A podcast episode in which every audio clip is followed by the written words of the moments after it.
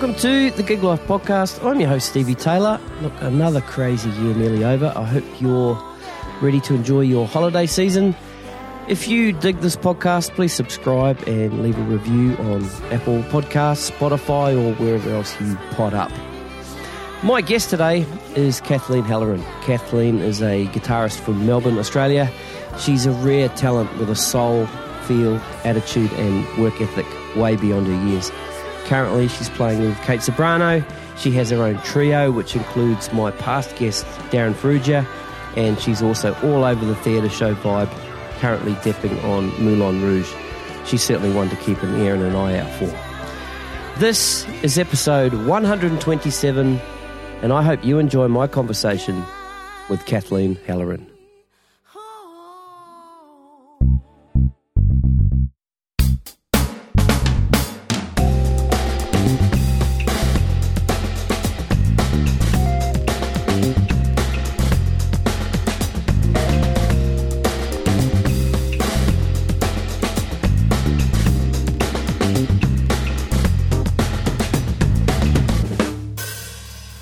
Think we're rolling. Kathleen Halloran, welcome to the Gig Life podcast. Thank you so much for having me. It's an absolute privilege. No, it's really great to finally meet you. Um, well, we're not we're not in person, we're not face to face. Um, you're currently in Melbourne, yes, Yes. yes, and that's Yeah. where, that's where you live now. Uh, did, did you grow up down there? Were you born?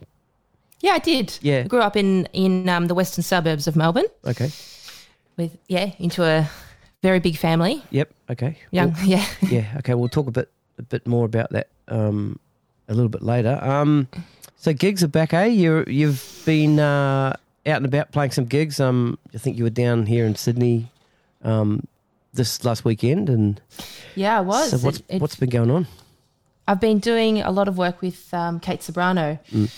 who um, since coming out of COVID is just just been super super super, busy, and it feels so amazing to Mm. be back. It's it's hard to even explain um, just how weird, but a good weird because it's it means more, and there's a certain energy, and there's a certain um, it's like you're not used to something feels uncomfortable in Yeah. a good way Yeah, about gigging again and yeah. yeah i'm thrilled Did have you noticed that there's things that you may have taken for granted while you were gigging before it all sort of ended?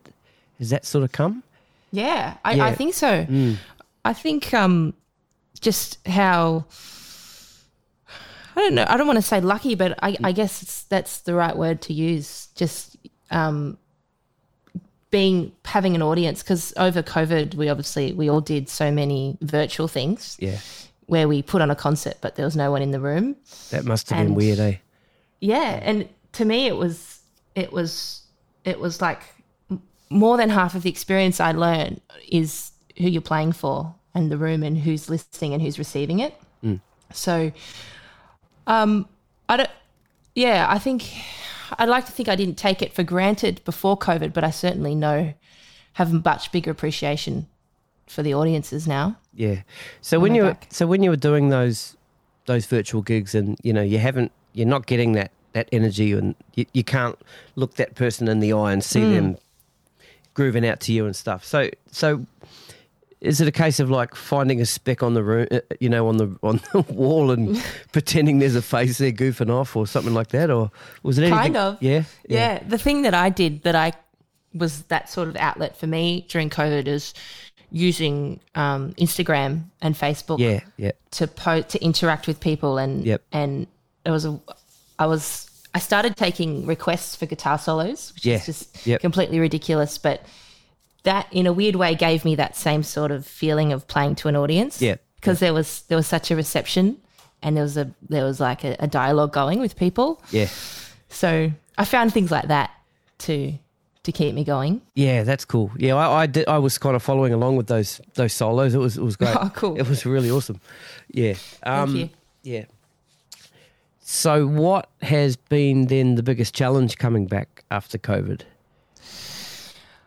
I think there's there's been a few big challenges. Mm.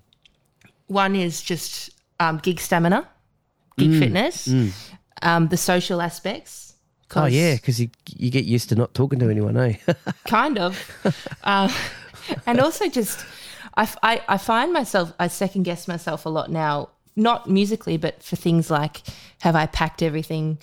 Do I have the right leads? And I, I sort of have, like, I always worry, have those thoughts of driving to the airport or driving to a gig that I've forgotten something. And those sort of things that were second nature because you're just doing it all the time. Um, but I don't think it'll take long for that to to come back. But yeah, definitely, and socially, um, just getting back into the flow with people and audiences mm. and and venues and that sort of thing. Mm. Because yeah, that was certainly a strange thing, you know, during lockdowns and going out to shops or whatever, and you know this whole social distancing. Mm. At the start, it was really really tough, but I think, well, for me anyway, towards the end of that, when you go out to the shop, it was easy to stay away from someone. And then if someone gets too close, you're kind of like, oh, you know. Yeah, I was know. it? A, is it a little bit like that once you started gigging again? Like, oh, like it's sort of almost subconscious now, isn't it? Yeah, it is. But at the same time, I I don't know. I just love I love people so much that Yeah. it's just so nice.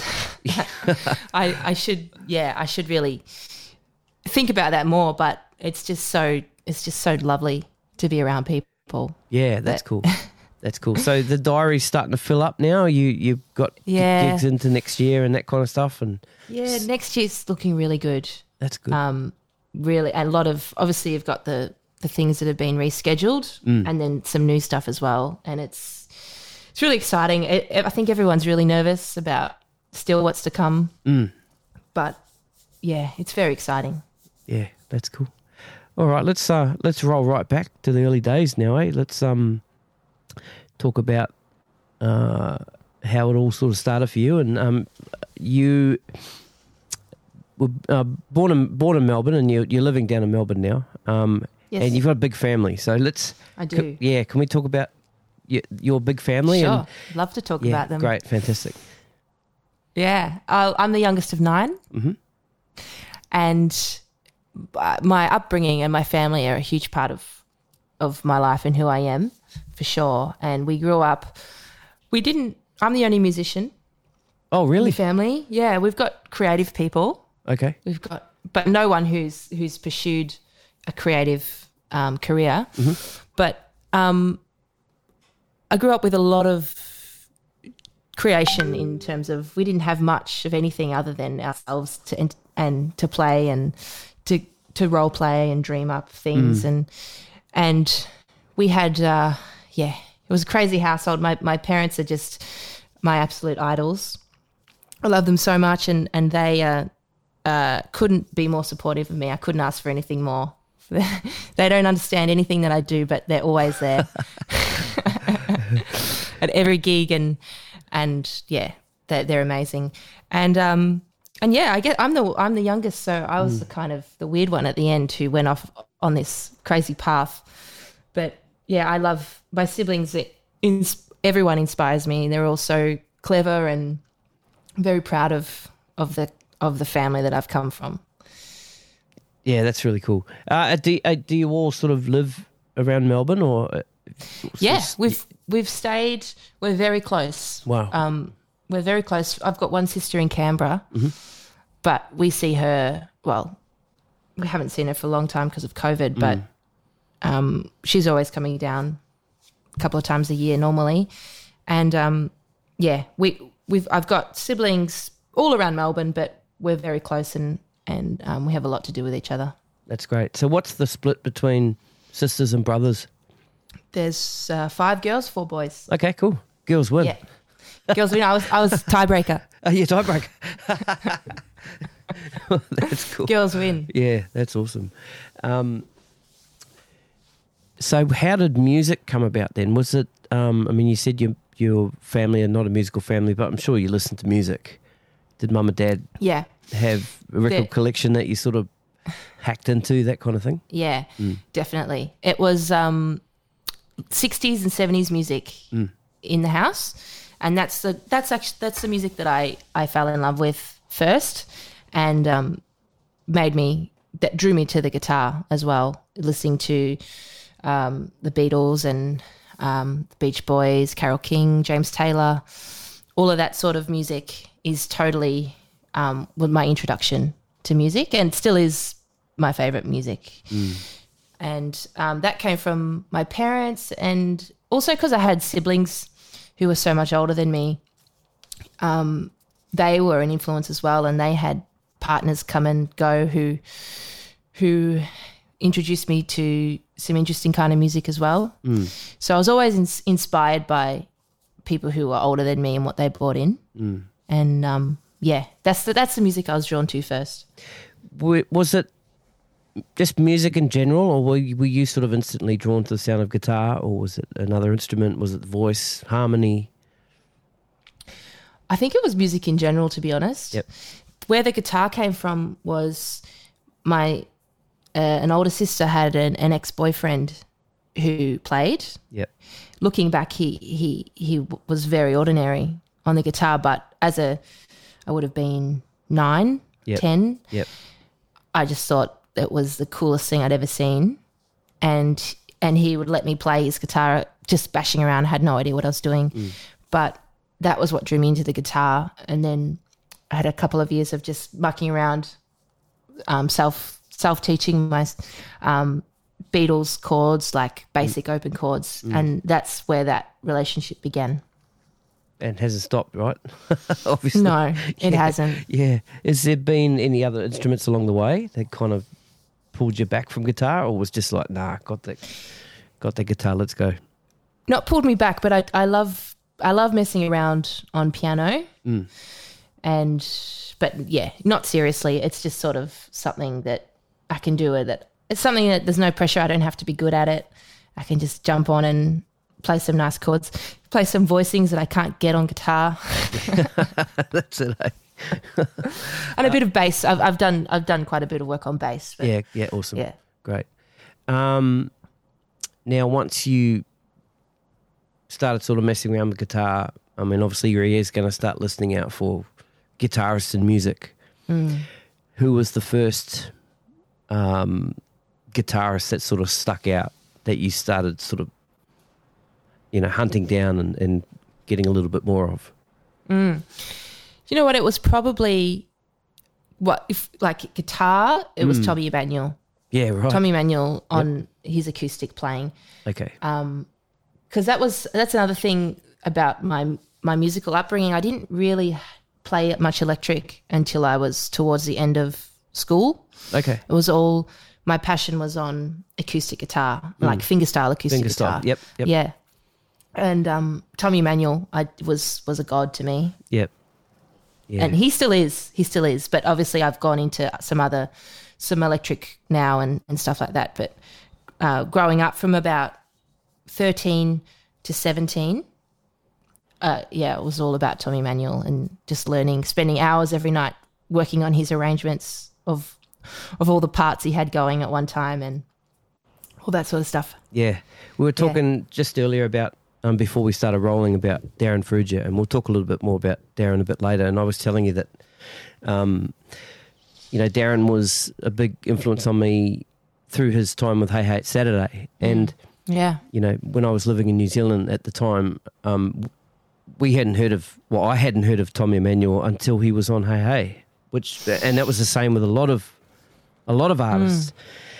Um, and the, the few times that he was on there, you know, he, he would be on there playing acoustic guitar, but he was on there playing the electric guitar, and and then I ended up getting, um, and if you don't if you don't mind, I I actually um, teed this song up because I wanted to play a little bit and, and see if you've heard this before. But this is off his um, his second album. Um, where is it? Uh, Dare to Be Different, and it was in 1990. yeah The first time I heard this song, absolutely blew me away. Right, and it's not just the guitar; it's like the dr- it's the drums as well. But um, and I see if you've heard this one before.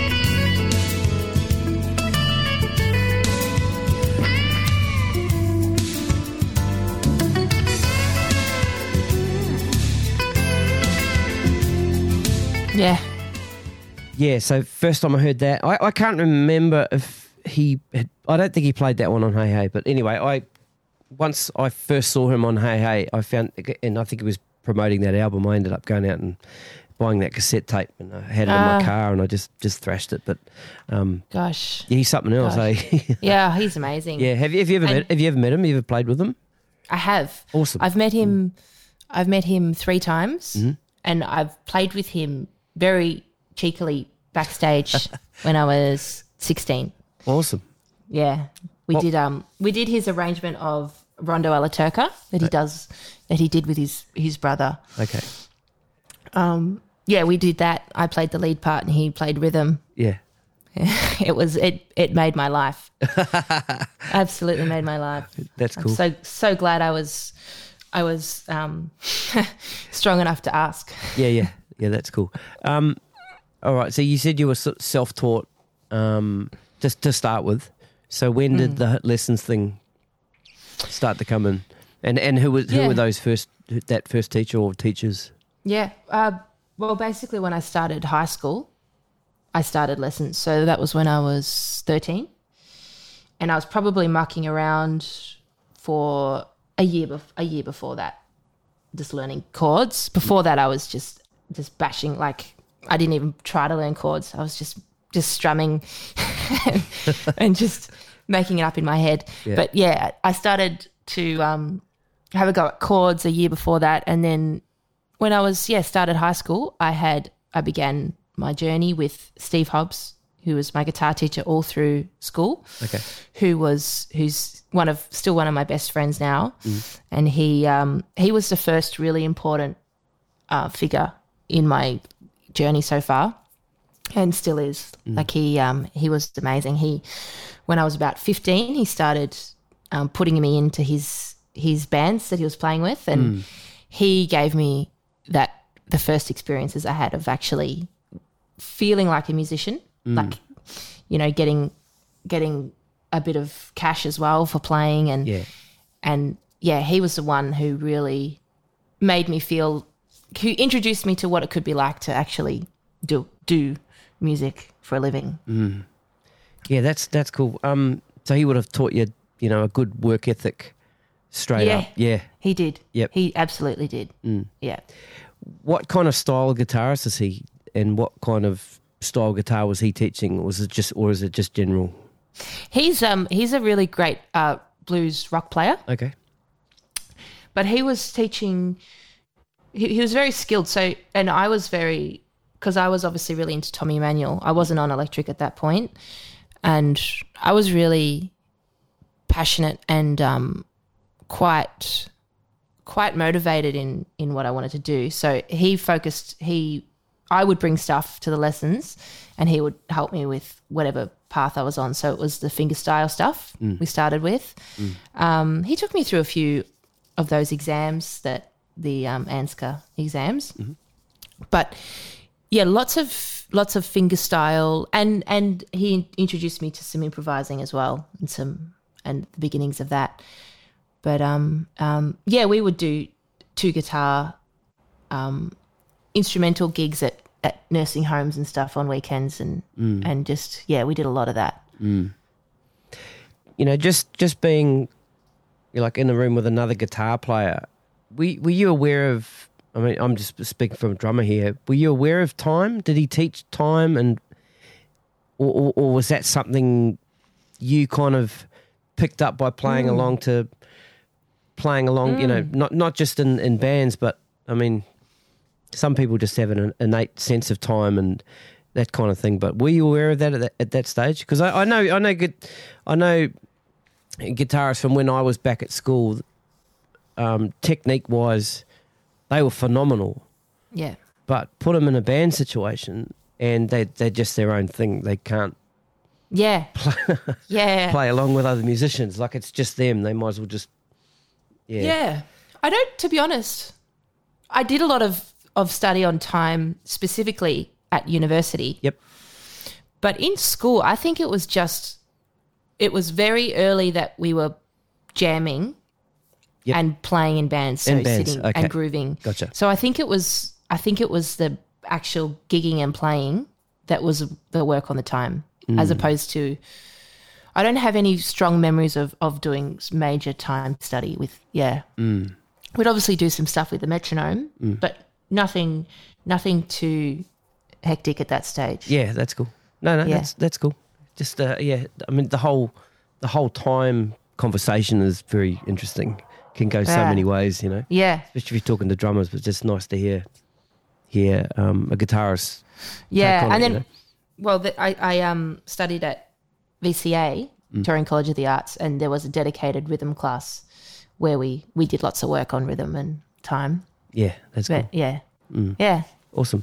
So when did the change from acoustic to electric come, and what was that? Was it a Yeah, aga- again? Was that a another guitarist that you saw or heard? Well, actually, it was an, out of necessity Mm. to go over to. Um, I wanted to do VCE music in school, so I couldn't just do my thing, and I also wanted to study beyond school. I wanted to go on to VCA. Okay. Um, so it was out of that that I that I naturally moved over to the electric.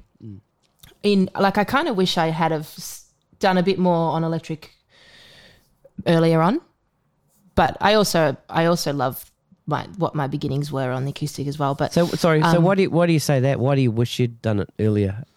Well, I just remember when I was about uh, 18 to, to 21, I remember feeling so new, like things that were natural to the players I was around weren't natural to me Okay. on the electric. Yep.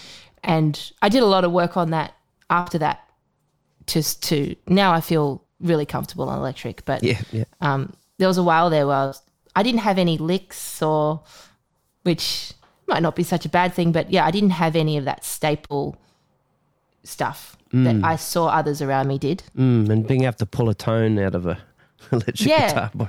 Yeah. That's that's that's a big thing as well. Yeah. because you kind of you, you create your own sound and your tone, and so I think I was probably late to that party, but um, yeah, Yeah. yeah. But so I, I jumped onto the electric when I was in about when I was about seventeen, to in preparation for to go on because I knew I couldn't just be play Tommy Emmanuel stuff forever.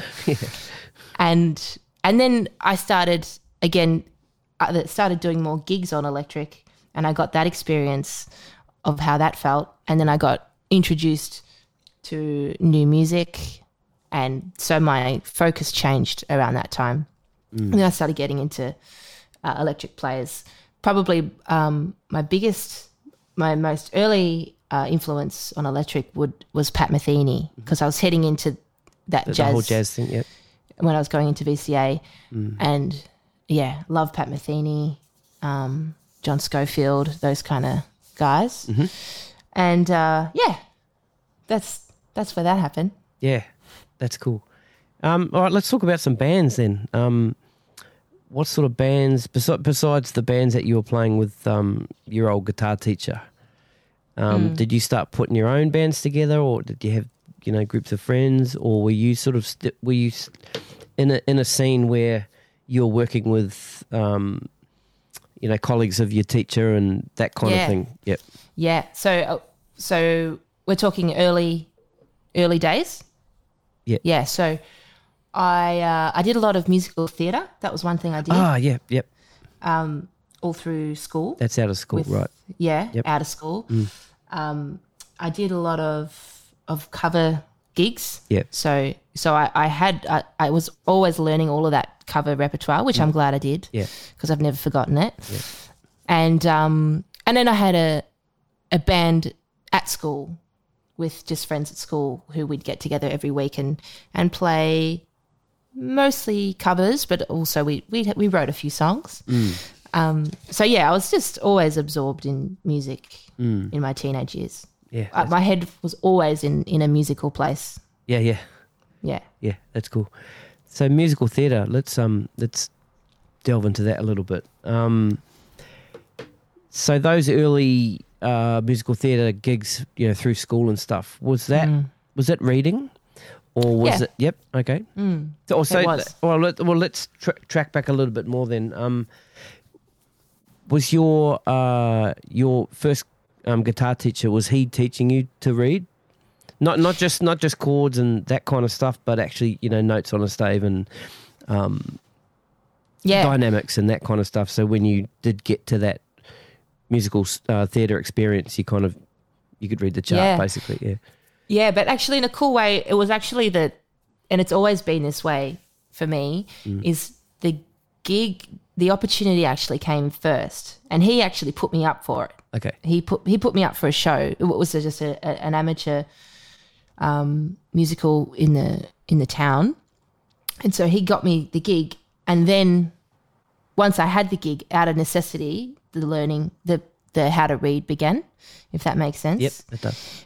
and um and then that show led to another show which led to another show which led to another one so it was just there was always some sort of of goal or project or gig that um that we'd have in front of us that we that would kind of fast track learning so that's when I started to read and I just got stronger and stronger from doing it and and yeah learning all the different shows So that um, w- was it the same sort of circle of musicians doing those different shows? yeah yeah Yep, it was It was okay. So that pro- would probably make it a little bit easier, eh? Because there's always there's always that someone in, in every band situation that you can give a bit of a look Yeah. to if you're a bit lost, or you know, otherwise Yeah. you're kind of starting from scratch. Well, not starting from scratch because obviously you've got your your reading, your facility, and that kind of thing to get you through. But yeah yeah, Oh no, totally. I remember being, I was that first one I did. I was so scared, mm, and because I'd never done anything like it before. Yep. And and yeah, I was. Yeah, you're right. Just looking around for who I could latch onto and and who could sort of who I knew was stable, who could help me and yeah. hold my hand a little bit. Yeah, But yeah, yeah. So the the I mean, just look like fast forwarding through to, to you know to now and around this time. Are you still doing shows when they come up, or you, get you Yeah, get offered I shows? am. And, yep, I'm I'm lucky enough to to to get um to do a bit of depping yep. on shows more so than um, I've done. I did a full run of um, School of Rock. I went to Auckland with School of Rock, which was about a I think a two month run over there, and um, I've been lucky enough to to be able to to dive in in the dep chair in Melbourne on some show. Like um, I'm working on Moulin Rouge at the moment, and um, I love. I I absolutely love being in that position of being thrown into the deep end and and having to just um, you know learn a book inside out and to to get that one chance to go in and get it right. I love it. Yeah, that's cool. Yeah, have you really, been really love it. Have you been offered um what sorry what's the correct word for the not not the depth is it the you know the the say the is it the number one the one guitar the first Oh, yeah. guitarist or whatever is that is that is that the right Yeah. word? yep Y- Yeah, guitar was a- one or whatever it's called sorry yeah, Yeah. yeah. There was a, a show that had come up um, just just a few weeks ago for next early next year, but um, unfortunately the dates didn't quite align with other because because early next year is, is is so hectic with everything being rescheduled. good stuff um, it, yeah, it doesn't always quite align with the other work I do, but the depping thing seems to really, really work, and and I love that. So I'm really happy to be doing that. oh that's good that's good yeah because there's some cats that just that's all they want to do eh shows that's it Yeah, yeah it's awesome. yeah It's, it's Yeah. It's great. Cool. Okay, so we've gone from you know school bands and and you know uh, bands with your uh, guitar teacher and that kind of circle, musical theatre. How did your career start to advance from that point? That at that point, that that was what. So the passion was getting really strong at that point. yeah, yeah. It was it was becoming like a. This is not something I just do. This is what I'm going to do. There's nothing else that will cut it f- for my life than this. So Yeah. that really grew in that it throughout that time, and so I had that hunger. And then, like honestly, I I, I- say this, um, and, and I love talking about this all the time. Is I've met like just just the right person at just the right time. Every every moment, every big moment in my life, this amazing person enters my world. And so when I, I I studied a little bit for um, about half a year at the Australian Institute of Music, um, just my first year out of school. And on my first day, I walked into a class, and um, Darryn Farrugia was my teacher.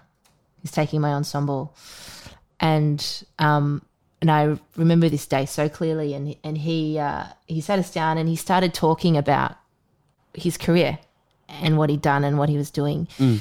And I just sat there like a like so like mouth open, like a, a sponge, just taking it all in.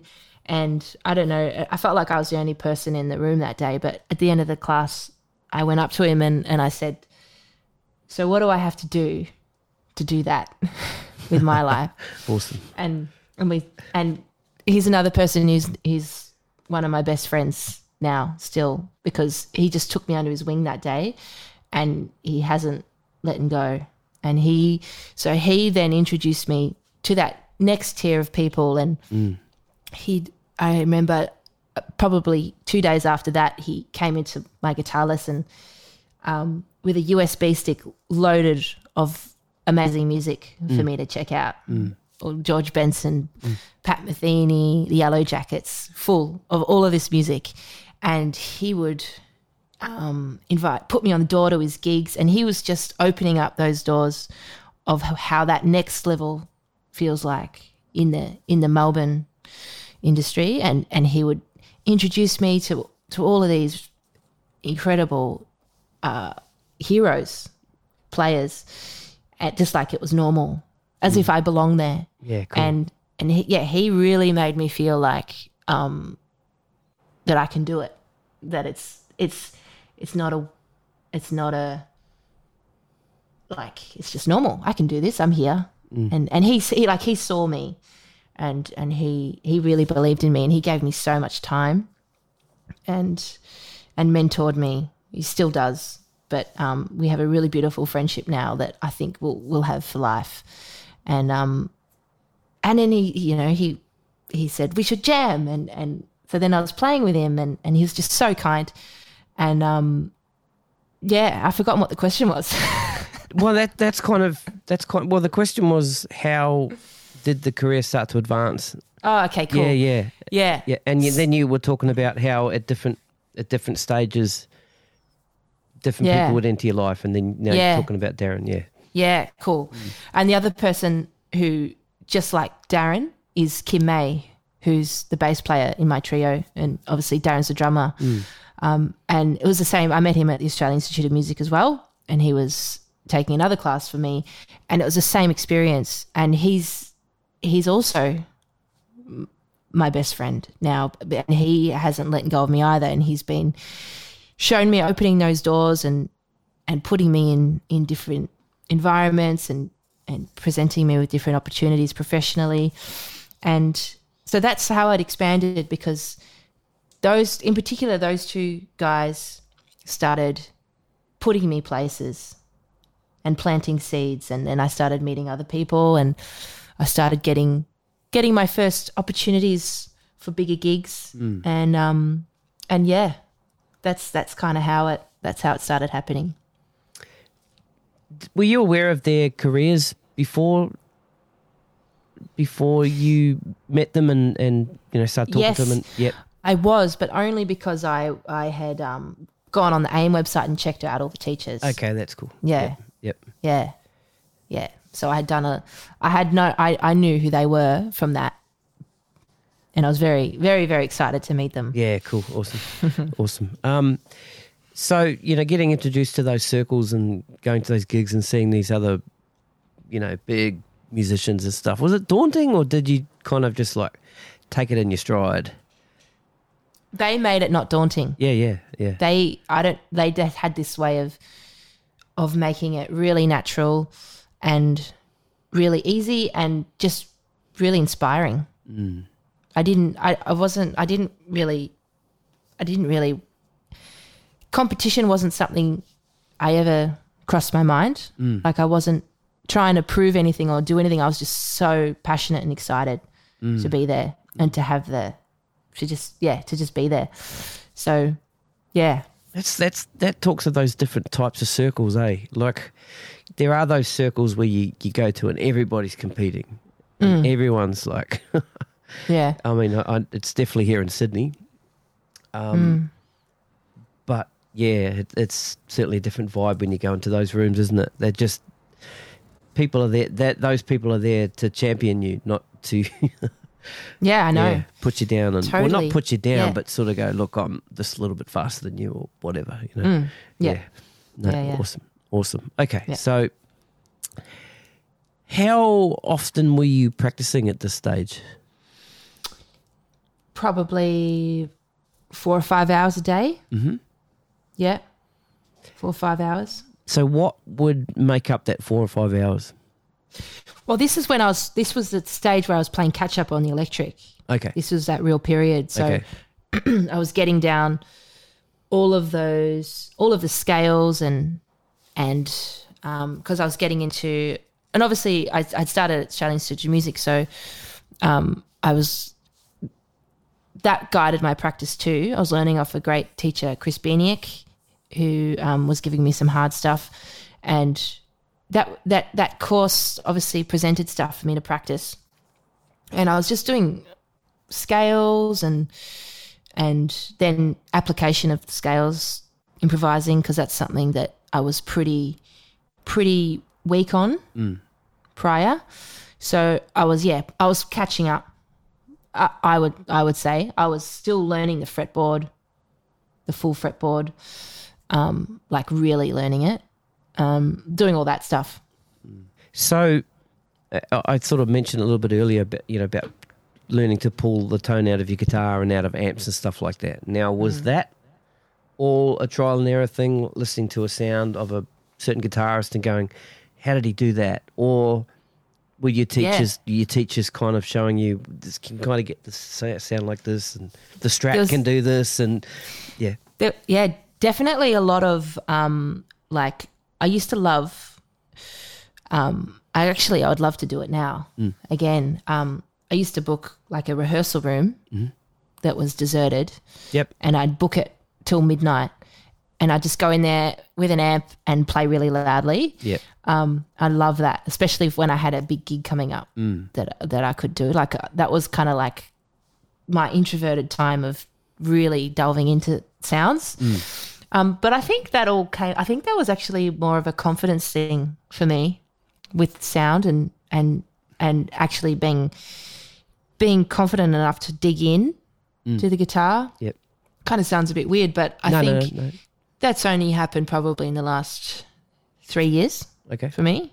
Yeah, where I've actually dig in and um, explore explore the tonal and, and amps and, and, and tones and stuff like that. I think mm. before when I was at I was at Australian Institute of Music and then I was at VCA.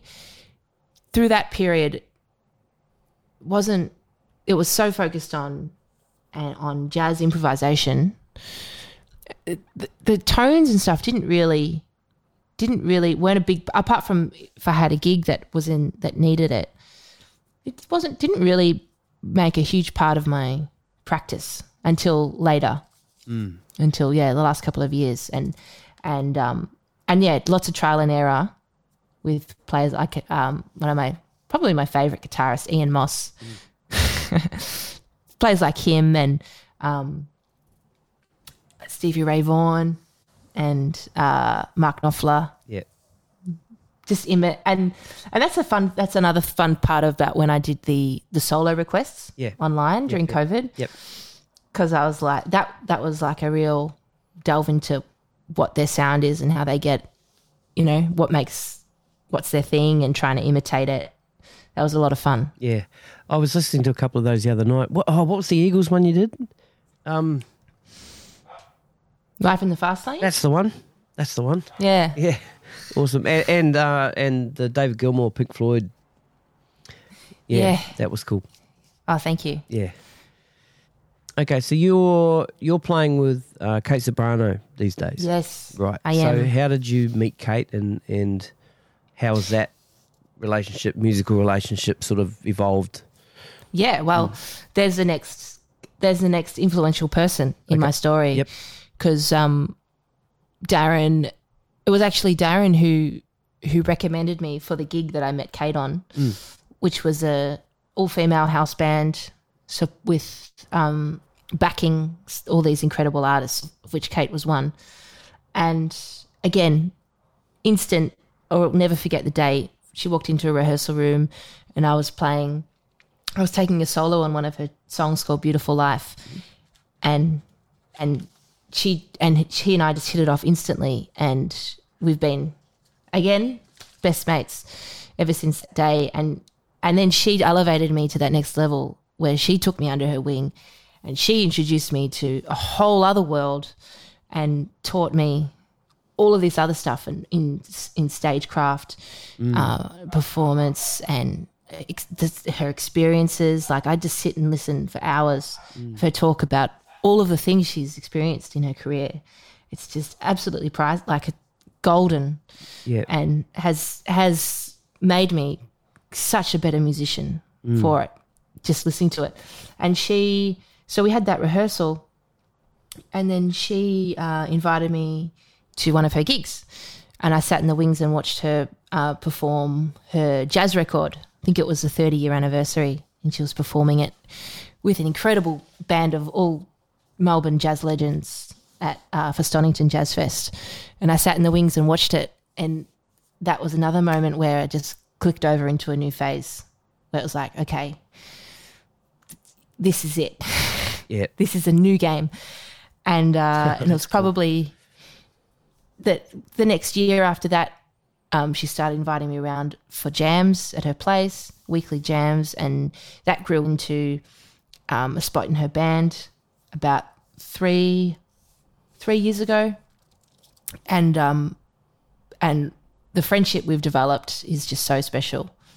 It's really um, really really special and i think i think people can see it on stage as well when we play together because i actually moved into her place just before covid out the back in a, like a self-contained unit so we actually survived covid together Oh, cool. and and we we we were live streaming all the way through and and you know we overcome so many trials together and mm. and it's just made for such a special bond mm. Yeah, yeah, you talk about your sort of your bond on stage. The some of the clips that I've been watching, um, she almost puts you front center with her. You know, it's she does she's amazing you know she. th there was a performance. She's right there on the piano. You're ne- almost right next to her instead of that Yeah. sort of sideman role at the at the back next Yeah. to the bass player and the drummer. You know, it's it's Yeah. really cool. It's really really great to watch. Pretty special. she, she's so generous. Yep. And and she's given me some of the well, not some of the greatest coaching Mm. I've had on stagecraft and and communication on stage with an audience. Mm. Well, what do you what do you think's the class? what's what's one of the biggest lessons there that you can think of that she's she's given you that you probably think about the most? just just how important an audience is. Yep. Like and and how she's like world I've never seen anyone read an audience better than her. Mm. Like she'll look out and she'll know exactly what they want mm. that night. And she'll she'll change the set list five minutes before going onto stage based on who's in the room and what they're like she she's just mm. got an incredible ability to read her audience and reach them and and and I think actually the biggest lesson is seeing um, seeing firsthand after a show how moved her audiences are by her performance. That that was huge. The, the first couple of times I saw that, where I was like, wow, this is it's bigger. Music is bigger than playing than playing well for yourself or playing playing clever notes or fast.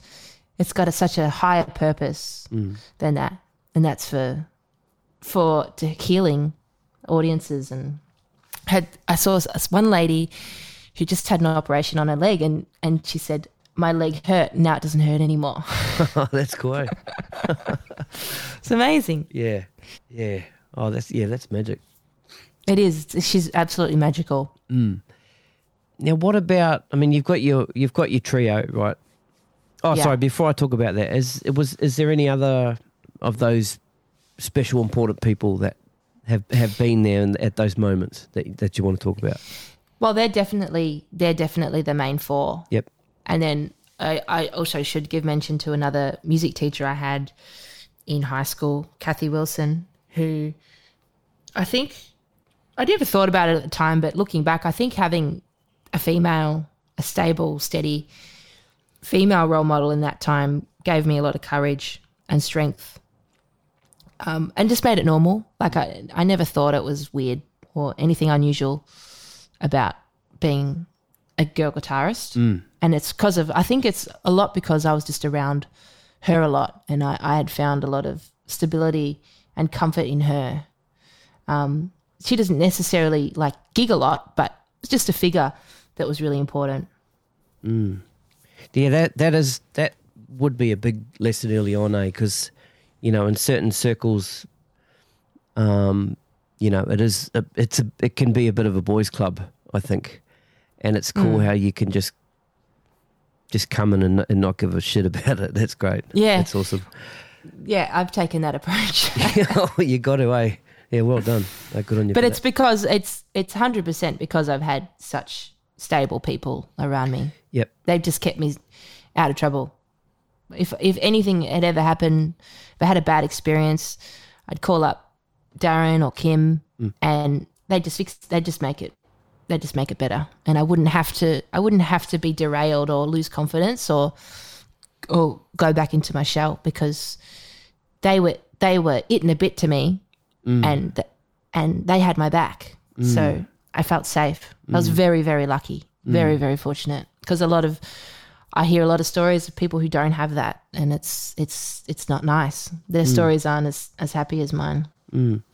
You mentioned then going back into your shell, and then also earlier you you said, you know, the introvert in me takes myself into a studio and turns a guitar turns a mm. guitar amp up. So is is is that you? Is it introvert into the shell, shy? Because you, you don't. I mean, you come across very very confident. No, not just in, not just in your playing, but just in this conversation. Oh, really? Yeah, oh, yeah, that's cool. totally, hundred percent. That's cool. Yeah, Um, it, I'd say that used to be me. Yeah. I used to be extremely shy, okay, and the only thing I think that's gotten me out of that, I don't, I don't feel like that anymore. But Oh, good, is is um, is confidence by doing it and feeling self confidence in a good way, where you, I don't have to be thrown off by other people. If you know what I mean? yeah, yeah, Like I can, I don't have to freak out about certain things anymore because I have enough belief to a basic level that I can do something if that makes sense. Yeah, but it that only came, it probably the last three or four years. Okay. Now, during the COVID thing you were saying before, you know, you got out there and you, you took requests to do solos, probably put yourself out more into the social media um, than you had before. Did you ever have any negative experiences with people trolling and that kind of stuff? Or, or, or has it mostly mostly been po- well? I, I know it's mostly been positive, but um, if you have had those experiences, how do you sort of deal with those? I actually haven't Oh, good. really had the trolls. I've had, I've had like, uh, I've had to block people for being creepy. Oh, oh, oh, really? Shit. but I haven't I haven't had any nasty Oh, good. nastiness, Okay. which was or maybe I haven't. I I didn't see it. But Okay. nothing I saw was nasty. I think because of the cir- because of COVID, the circumstances, and it was just sort of like really light, light-hearted, Oh, good. just trying to do put some joy Yeah, yeah. around. I, I think people Excellent. got the essence of that. Oh, that's good. Yeah. Excellent. New music. Uh, not not your own music, but what are your thoughts on? Well, how do you find your new music, and and how do you go looking for it? Uh, what I usually do on a Friday morning, I go into Apple Music, and you know, there's that tab down the bottom. It's new music for the, you know, Oh, it that's mostly cool. comes out on a Friday, right? So that's Ah, where that's you cool. find, yeah, that's where you find your new albums and new singles and that kind of stuff. So. I should Um, do that too. I don't do that, but I should. Okay, yeah, That's a I, great it just, idea. It just, um, yeah, when I was looking the other day, I just thought I'll, I'll write that down as a question. Be interesting to see Ah. where you get your music, or are you just, do you just hear something on the radio and go, well, what is that? Or people introduce it to you, or I'm not too good at listening to the radio, but Mm-hmm. um, a lot of musician friends will introduce me to stuff. yep, Or yeah, will always if they it's like if they hear something good, they'll always pass it on. yep, and which I try to do too. If Yeah. I if I'm listening to something cool, I'll always pass it on. yeah, Uh, like um, a friend, rec- not recently, well, fairly recently, introduced me to Madison Cunningham, okay, who I hadn't heard of before. right, Who's like one of my favorite artists now. yeah, she's great, isn't she? Um, yeah, amazing, Mm. Yeah. incredible guitar player, and um, and also through gigging as well. I, f- I feel like it's a way I I discover music as well because Mm. kind of if you're doing a lot of different varied gigs with different set Mm. lists, there's always there's always new music I'm discovering and, and new artists that I'll I'll latch onto Mm. from from learning for gigs. yeah, that's cool. Yeah. that's cool. If you occasionally occasionally a student will introduce me to something cool but that's more occasional Okay. Well, well, let's talk a little bit about your teaching then. So, when did you um, start teaching? How how did that sort of come about? How long have you been doing it, and what what's your style of teaching? i've probably been teaching for six, seven years Okay. um, Are you doing that full time? i was during uh, covid Uh, yeah, like like are you are you um, music teacher at a school or are you just working out yeah of a? Oh, I'm- okay, cool. I'm, I'm at a school Mm. in melbourne Yep. um, I- it was full-time w- during covid Yeah. and um, i'm slowly just sort of reining that back Bring in now back that down. your gigs now that back. the, the gigs are coming back. Um, but I think my teaching style is just like what I, because I had such an, a pleasant, amazing experience as a student. I just try to to, and it wasn't that long ago, so I try to bring that to the students, and it's a little bit disheartening when they're not all that intro. They don't actually really want to be there all the time because it's the nature of teaching in a school. yeah, But when you have the student who shows any any sort of characteristics of of how I felt at school, I sort of click over into that space of what what I was given, and that's just if there's any opportunities I can throw their way or. Um, but I always try to let them guide guide what they want to learn too because that's also something I did. So if they're really into into a style, I always ask them what they're into so that we can start there because it's such yeah, music's such a personal thing, especially guitar. Um, I try not to go straight in there with the technique and yeah. reading. you want Too- them, too you want them coming back, eh? Yeah, Yeah, I've Yeah. my one of my well, my first major drum teacher, um, and I, I've talked about this before. Um, he was he was an old guy. He was in his late seventies, I think, when I started studying with him. But he was the ex New Zealand Symphony Orchestra percussionist, drummer. wow. So it, it took a while to get into this guy, um, you know, to, to get uh, you know get lessons with him. So anyway, for the first uh, twelve months at least, I would walk in there and I'd have to stand up, and he had a snare drum in the middle of the room, and it was just rudiments, just Yeah. rudiments. Yep. And then, um, yeah, when I said that I, I wasn't. You know, coming back anymore after a year or so, he says, "Oh, why don't you ever go on the drum set?" And I'm like, dude. if you'd said that six months ago, you know, I would have signed up for another year. But yeah, Uh, yeah, but that's did it. he keep? Did, did you stick around? No, no, no, no. That was it. no, it was it was yeah. Back home to learn some Metallica and stuff. Yeah. yeah, but Yeah. uh, yeah, I just I wish I'd had a teacher like that early on that would just sort of Mm. you know let me flow. But I, I I did find I did find some teachers like that a little bit later. Yeah, I, I feel pretty pretty strongly about that. I feel like Yeah. um, it's it's the work it's the yeah it's the work you the student does at home that from curiosity as well Yep, that makes them either makes them going to be a musician or not. for sure. And I don't think you can really t- like if they want to do it, they're going to do it. You know what I mean? Yeah, that's it. That's it. Um, another thing too is like you know, um, people ask me, you know, d- d- are your kids? Because I've got two girls, and they they are naturally quite musical. Mm. Um, people have asked me, are they learning anything? Yeah, Are they doing instruments? And I said no, um, Yeah. because currently they don't want to. So when I'm not going to take them and send them off to Yeah. learn because that, I mean that's not what it was like for me. Um, Yeah. yeah. No, that's So cool. whereas I, I know cool. I know people that have you know regimentally put their kids into music lessons and they hate it. Mm. yeah. they come home, they wonder why that the, the you know my this some of my friends are saying, oh he just won't practice. I wonder why. You know. Yeah, I know. yeah. I know. No, that's cool. Um, now, I asked you earlier if you had a song that um, had has had the biggest impact on you. Now, you've chosen, or actually, I'll let you introduce it while I find the song, and if you can tell us why you chose the song, and then we'll well- have a bit of listen. Well, it's not. It's not a. T- it's not a like guitar song, so it's probably not what people would expect. But it's God only knows by the Beach Boys, because obviously I said earlier that's where my my introduction to music was with this sort of music, and I just think, and I've always, it's just like such a perfect song, and the lyrics are so are, are so special. Like I, I listen like to the story of of um of lyrics just as much as I do to the guitar parts. And for me, yeah, for me this is just such such a perfect song and and I've always wanted to play music as good as it. Yeah, that's great. Let's have a little bit of a listen.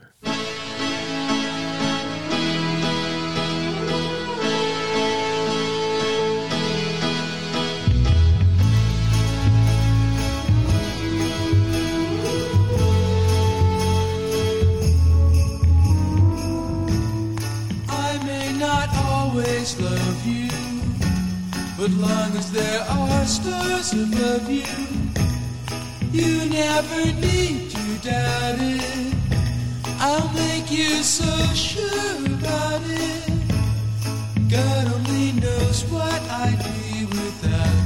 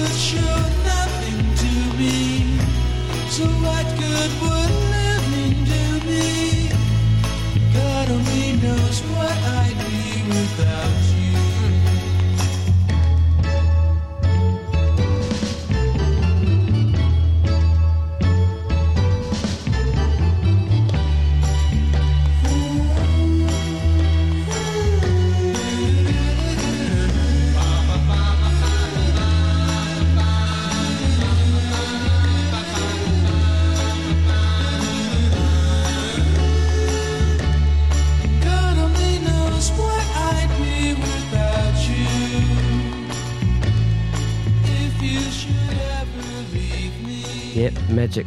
life would still go Uh, were you aware back then when this song was about about the Wrecking Crew? When I first heard it, no. Yep. But definitely later on Mm. when yeah. Yeah. And Yeah, that that- just that just took all of this music to a in a whole other to a whole other place Yeah, when I learnt the background yeah, and the the level of musicianship and all of that. and just how much they used to work. You know? Yeah. like yeah. um, and you know there'd be three, four sessions a day, Yeah. right? And then the, you know their cartage would have their.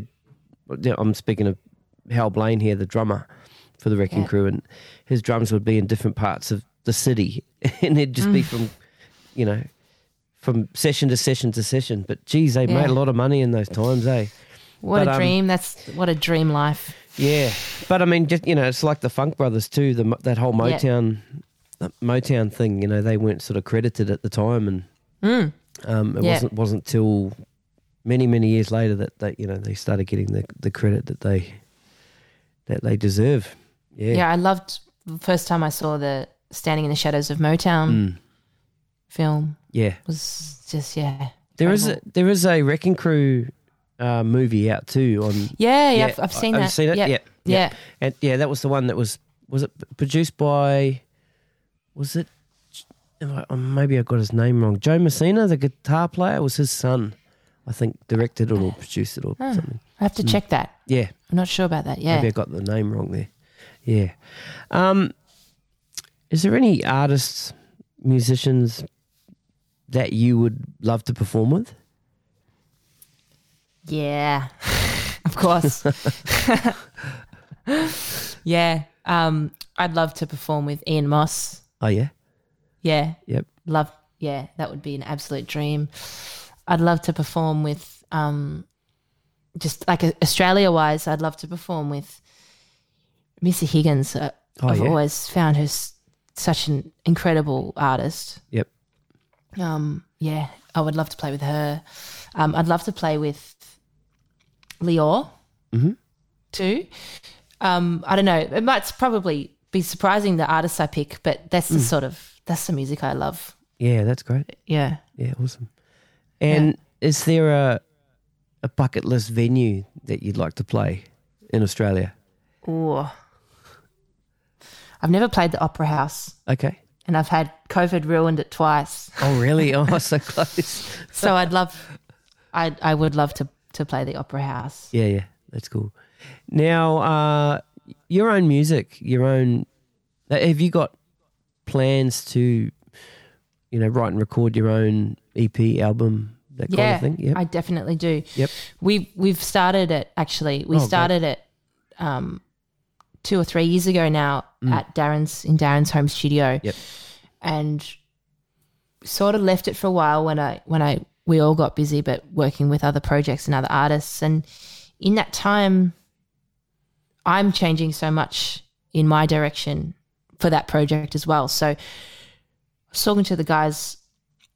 I, feel like we're going to start start from scratch and start anew in a in a bit of a different direction to what it was. I feel Yeah. like that's probably what what will happen Mhm. over the next year. yeah, that's cool. That's awesome. Yeah. I think because you're evolving and changing so much, maybe you should just book recording sessions every three months and just record Yeah. what you, where Yeah, you're at at the time. Yeah. Otherwise, you're going to think back and go, "Oh shit, we should have recorded that I know. that That's phase." You know? Yeah, yeah, Yeah. Yeah. yeah. That's No. a great idea. Good stuff. So yeah, like you said, you've got, uh, you know, next year's looking really good.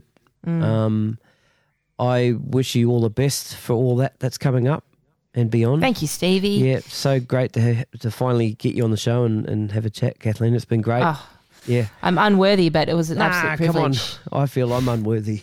No, yeah. no, honestly, thank you so much for having me. No, sweet ass. Hopefully, um, yeah, when you're in, in Sydney on some tours and stuff, I'll, I'll, get along. We'll catch up. Oh, great. yeah, Yeah. cool. All right, Kathleen, look after yourself. All the best. Thank you so much. Sweet Thank as. you. Stay well. Bye. All right, see ya.